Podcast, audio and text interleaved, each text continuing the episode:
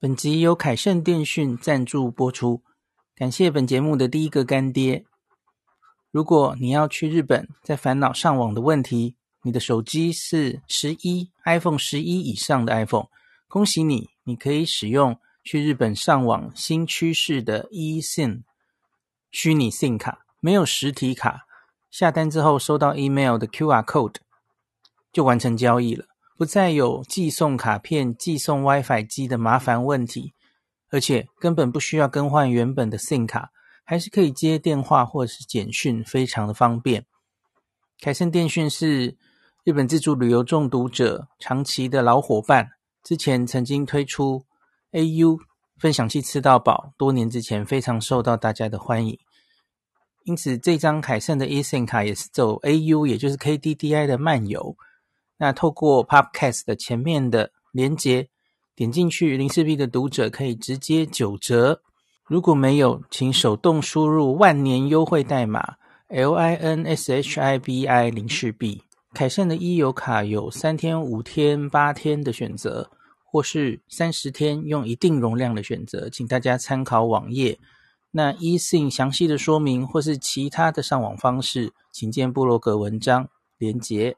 大家好，我是林氏璧孔医师。那今天我们来讲一下，比较详细的讲一下日本决定，他们要在五月八号把新冠这个疾病哦，从比较呃严重的第二级，视同第二级，第第五第二类啦，对不起，第二类传染性疾病，给它降到第五类的一些比较详细的内容哦。那这个事情是发生在，其实已经讨论一阵子了嘛，吼。那原本这一阵子都有风声传出来说，可能会在春天实施哦。我曾经听到的，嗯，消息是四月一号，对，后来这应该只是他们方案的其中一个啦哦。那后来在这一个礼拜，很快就忽然有听到是想要在五月的黄金周之后，就是留更多准备时间哦。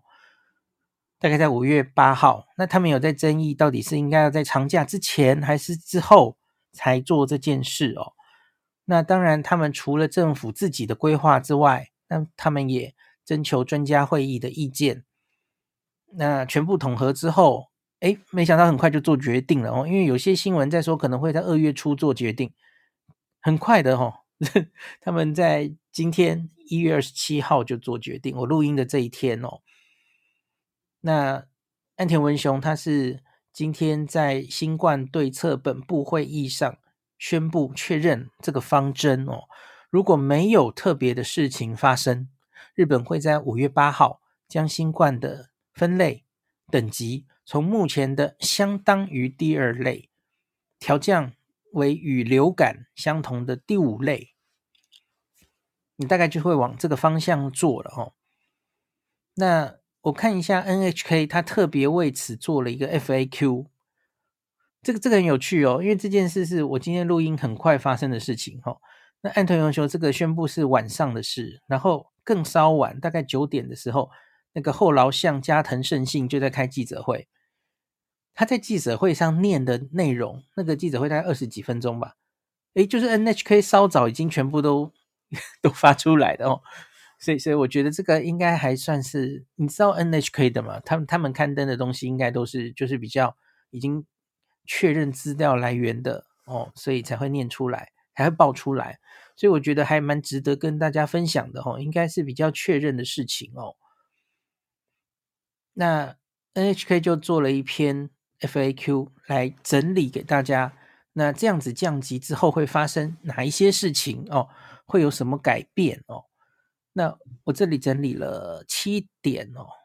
一个就是为什么会选五月八号？当然一定有人会会质疑这个决定哦。像我有看到日本的反对党就在那边说的 不负责任啊什么的啊，这个病那么严重啊什么的哦。他们他们也有他们的问题了哈。其实这个岸田政府现在的支持率也是不高的哦。那就说为什么是五月八号了哈？为什么要那么久的准备时间呢？哦，那因为他们收集了这个。各方的意见哦，那从现在过渡到降级之后，会有一些影响哦。主要可能是对于企业跟这个医疗机关，我觉得特别是医疗机关，因为你降到五级之后，五类之后，你就不是指定机关才能收治新冠了，大家都可以收治。可是大关，这是说收就可以收的吗？可能不是嘛，吼，需要一些应变的阶段哦。那由于这个过渡期可能会对人民的生活、企业跟医疗机构都有重大影响啊，考量这个政府自治单位还有医疗机关都需要充分的准备时间，因此应该要经过大概三个月左右的准备期。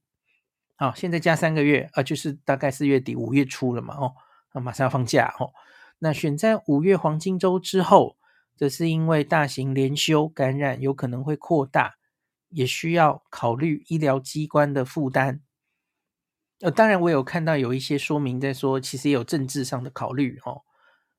嗯，马上要接一个高峰会，然后他们自己有什么选举什么的哦。好。那会有哪些改变？这个我们前阵子也有稍微在讨论，可是现在有一些呃方案可能是比较确定了哦。那有以下几个改变整理给大家看哈、哦，七点。第一个，不会再有行动限制了哦。都道府县的知事将无法预请染疫的患者入院隔离了，你也无法预请确诊跟密切接触者不外出。各级政府也无法要求店家提前打烊，无法要求民众避免外出，哦，因此对社会经济活动带来的影响会大幅减少。第二个，医疗机关会有怎么样的因应哦？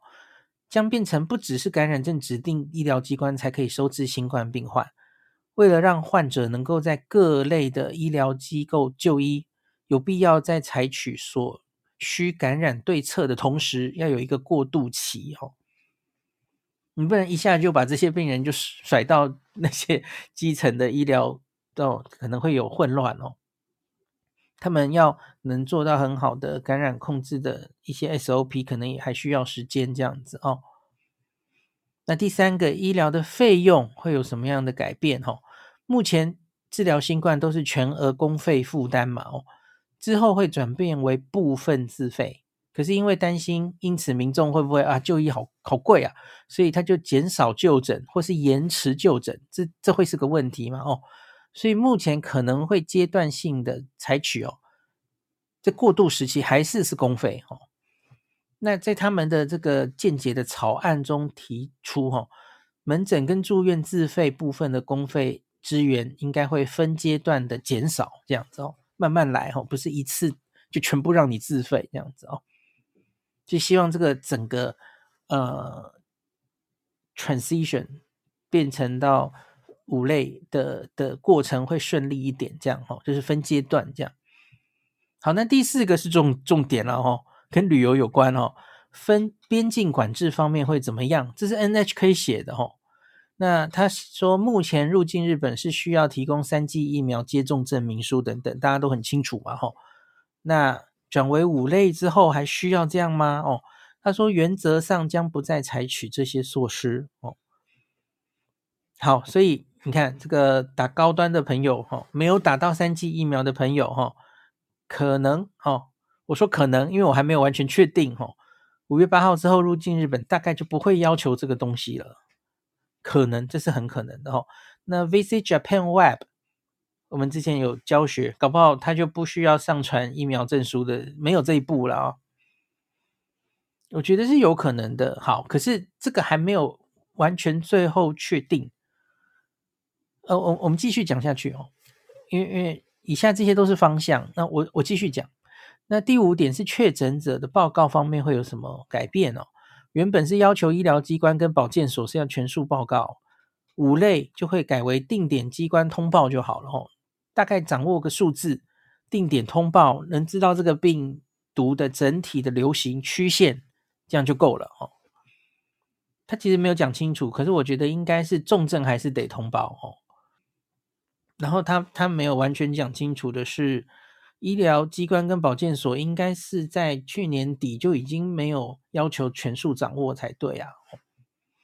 好，那第六点，口罩要怎么做？哈，那我们上次有稍微谈到，哈，大概就是会朝以个人判断为主的方向检讨，它就是不是硬性规定了，然后原则上都不用了。那你个人判断。这个其实跟英国解解封之后那个自由日之后是回归，这是道德哦。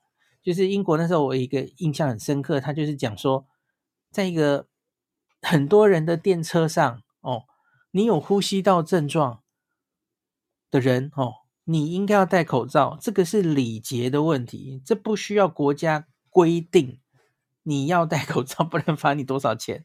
好，这是回归到个人礼节礼仪的问题，这样子哈。好，第七点是疫苗接种，新冠疫苗接种目前都还是公费哦。那四月以后是否维持这样的免费接种？那就算要维持，是哪些族群要维持免费呢？哦，这如同我们美国那集谈到的哦，就是到底之后疫苗要怎么打，是不是还是每一个人每一年都要打？这这都是问题哦。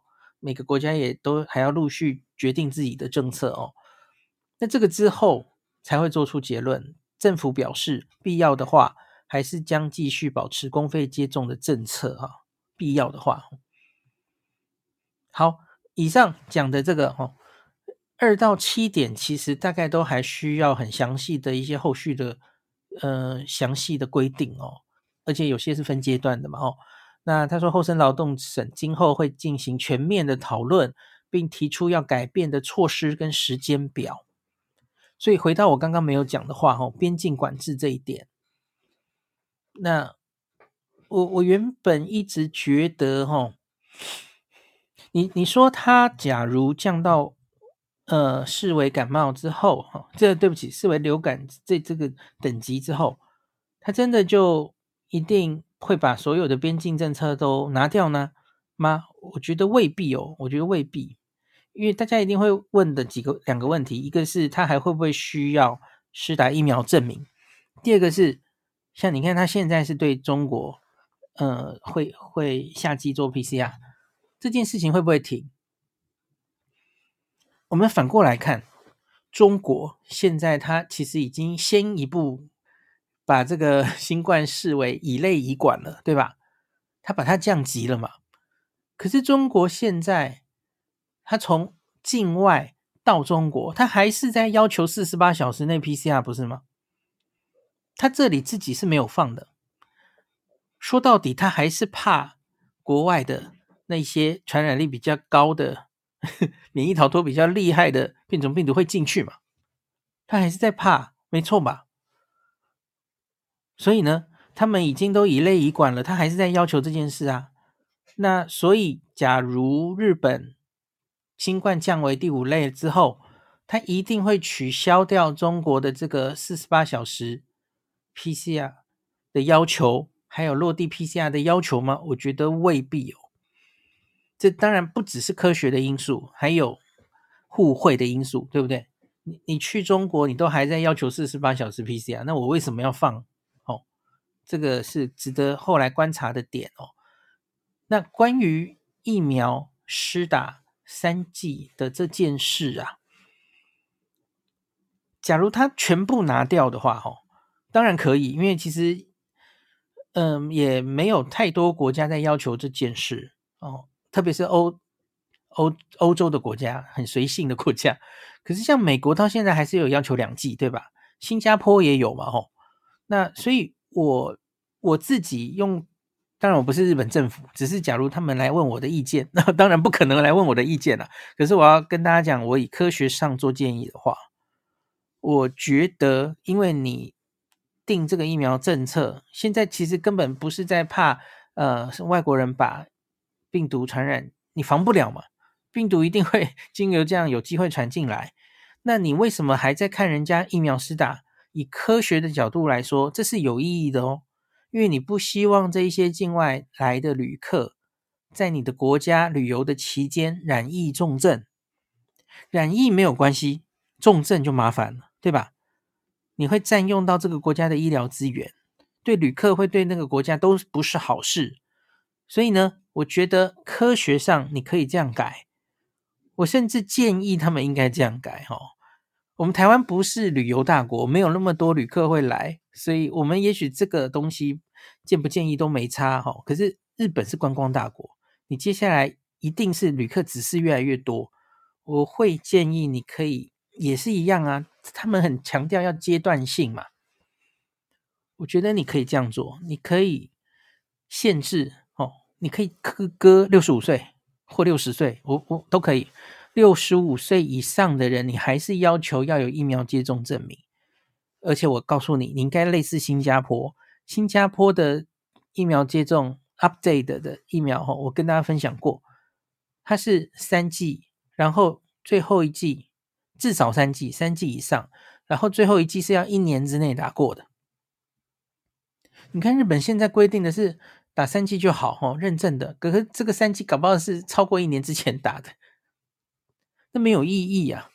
那个防重症的效果应该已经不见了。假如是一个六十五岁以上的人，哦，已经所剩无几了。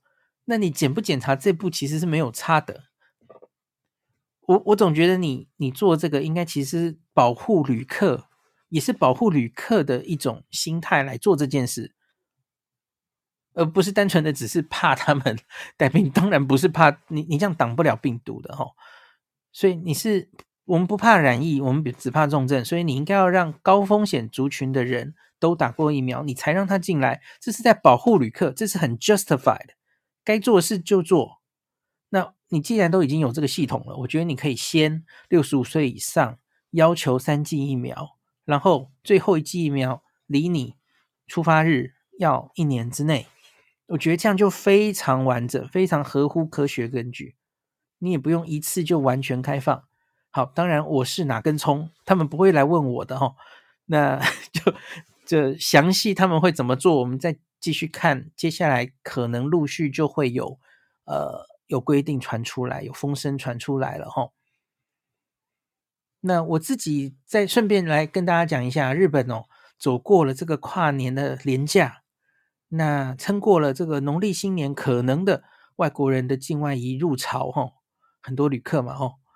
那目前看一些数字啊，因为日本的这个年假已经过了嘛，现在都一月二十七号了哦，所以他们早就已经恢复上班，然后那些数据检测都重新上轨道哦。很明显看了所有他们疫情的监测的数据哦，目前这个第八波感染的确诊高峰跟死亡已经都过去了哦。那随着接下来天气可能这几天日本天气很冷了哦。可是接下来天气应该只是逐渐会越变越暖哦。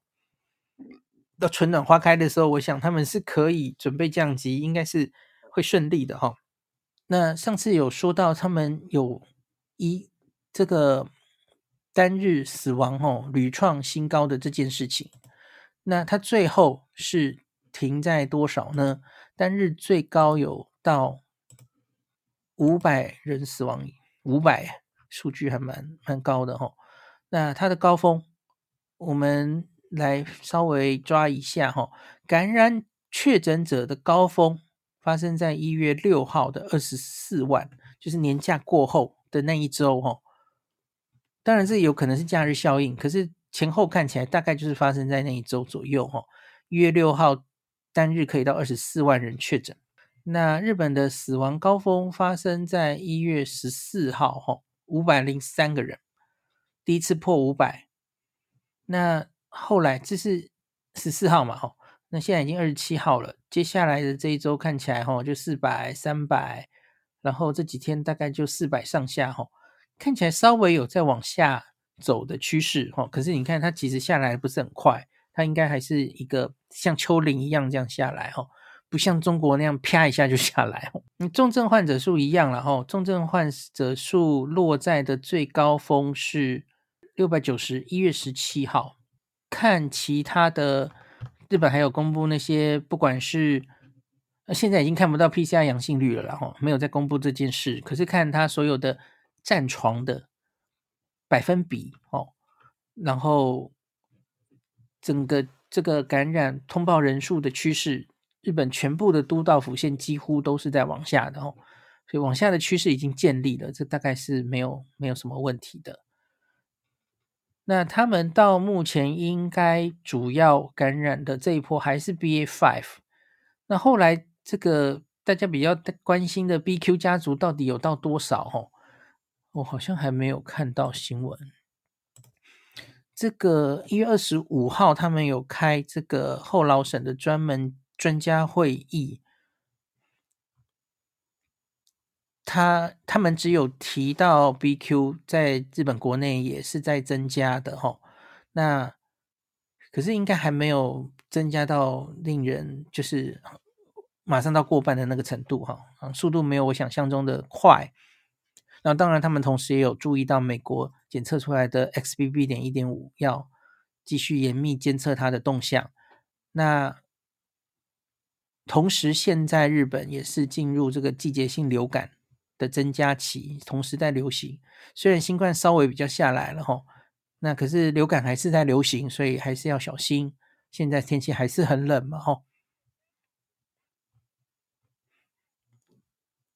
那整体这个疫情应该是在往下的哈。好，那所以假如是以旅行的那个观点来跟大家讲哈，其实最。原原来我跟大家讲说，过年的时候到日本，日本疫情也是非常严重的时候哈，所以可能要小心。可是诶，现在好像提早结束了。现在的日本的你走在路上的疫情，没有前一周，没有前前周严重哦，最高严重的时候已过哈，所以这一波又过去了哦。相相信接下来应该会有相安无事的一小段时间哦，而且都会地区其实降得比较快。东京其实降得很快哈，东京二十，我看这是二十五号的数字，其实就只有五千九百个确诊哈。那看这个数据，其实下来的还蛮快的哈。日本也不是所有都道府县都是同步的哈，像这次某一些县份，其实我说多半的县份在减少，那可是有一些少数的县份，其实还是个别会有比较严重的县份哦。这就是为什么。那个叶斌也有说，中国是很大的国家，你每个地方流行不一定是同步的嘛，会同步很怪哦。台湾自己不是也是这样吗？我们那时候是北部比较同步，然后后来才传到南部，所以你整个流行就会拖得比较长。好，可是会这样的原因是因为这个还有在防疫嘛，还有在防疫，所以才会延迟那个流行的时间哦，不同步。那假如中国是同步一起，大家全部打开哦，阴阳净阳一次到位哈、哦，迅速过峰哦，啊，真的可以做到像 到药进这样的活动，这样子真的这么同步，这么大的中国，它也可以做到，如同他们公布的数据哦，那么快到高峰，然后一下就下来，没有如同很多世界上别的专家猜测的哈，诶，可能会有第三波、第二波哦，从城市到乡村，反而没有看到这个状况。是到底没有，还是其实我们看到中国公布的数据，主要其实是大城市的数据，乡下其实是没有办法公布数据，没有数据的哈，监测困难，我觉得也是有困，也是有可能嘛吼。好，总之日本现在开始随着天气变好，应该是会疫情走向比较好的。那我们要好好观察的就是他们在五月。八号降级之前，他们各方面会怎么规定？我觉得这也是台湾下一步，也也是新冠降级，这一定是非常热门的。接下来指挥中心每天会被被问的问题，哈，我们当然可以参考日本是怎么做，韩国也已经做了嘛，哈，韩国甚至是更快的，哈。那日本因为大家都知道，他们就是做什么事就比较仔细，哈，所以我们是可以参考他们细部是怎么规划的。当然，两国的。国情那个医疗是不太一样的哦，他们医疗系统跟我们本来就不一样，所以规划的事情可能稍微是不不同的哦。可是可以参考一下，至少口罩政策很快，指挥中心好像过年后就会宣布一个再进一步开放我们的口罩政策嘛哦。那我们假如要降级，我们可能也要面临这个医疗费用是不是完全自费的问题哦。还是部分自费的问题，这个我们可能也都需要，台湾也是需要考虑这些事情的哦。好，今天就讲到这里。本集由凯盛电讯赞助播出，感谢本节目的第一个干爹。